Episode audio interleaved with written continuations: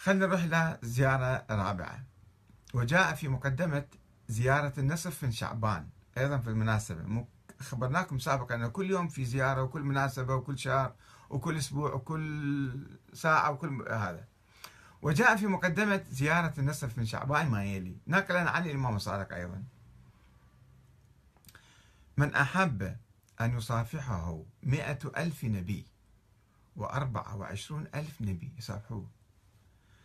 فليزر قبر أبي عبد الله الحسين ابن علي في النصف من شعبان. هذا القد له ثواب عظيم. شلون خيال حقيقة؟ خيال واسع جدا. فإن أرواح النبيين صلى الله عليه عليهم يستأذنون الله في زيارته. زيارة الإمام الحسين. الأنبياء كلهم يجون يزوروه فأنت من تروح تزور ذول كلهم صافين صف ودي يصافحوك فيؤذن لهم. فطوبى لمن صافح هؤلاء وصافحوه. ومن خمسة أولي العزم من الرسل هم نوح وإبراهيم وموسى وعيسى ومحمد. أيضا واقفين صف ليستقبلوك. إذا أنت زرت الإمام الحسين يوم النصف من شعبان. وكذلك ورد عن الإمام التقي في زيارة ليالي القدر أن من زار الحسين ليلة 23 ليلة القدر صافحه روح 24 ألف نبي. نفس الشيء.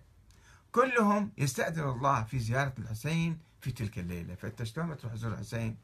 إذا الأنبياء كلهم مقلوبين هناك وجايين ليزورون الحسين. فصار في شيء حسين كأنه أعظم من كل الأنبياء. الأنبياء كلهم جايين ليزورون الحسين.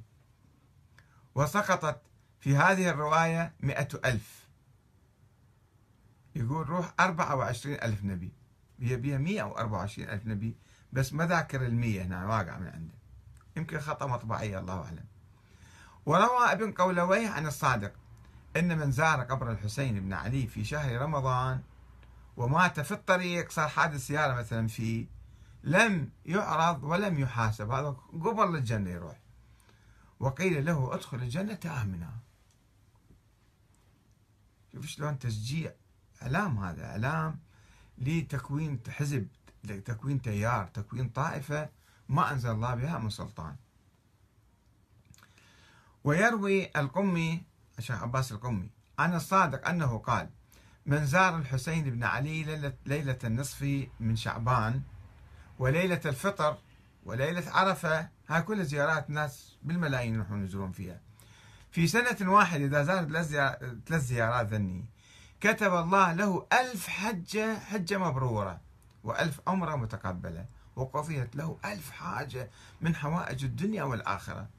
بعد ما يحتاج تروح تسعى وتشتغل وتفكر وتعمل حتى تقضي حوائجك وتروح تعالج نفسك إذا مريض. لا الله يقضي لك حوائجك بسرعة. هاي تشجيع الناس.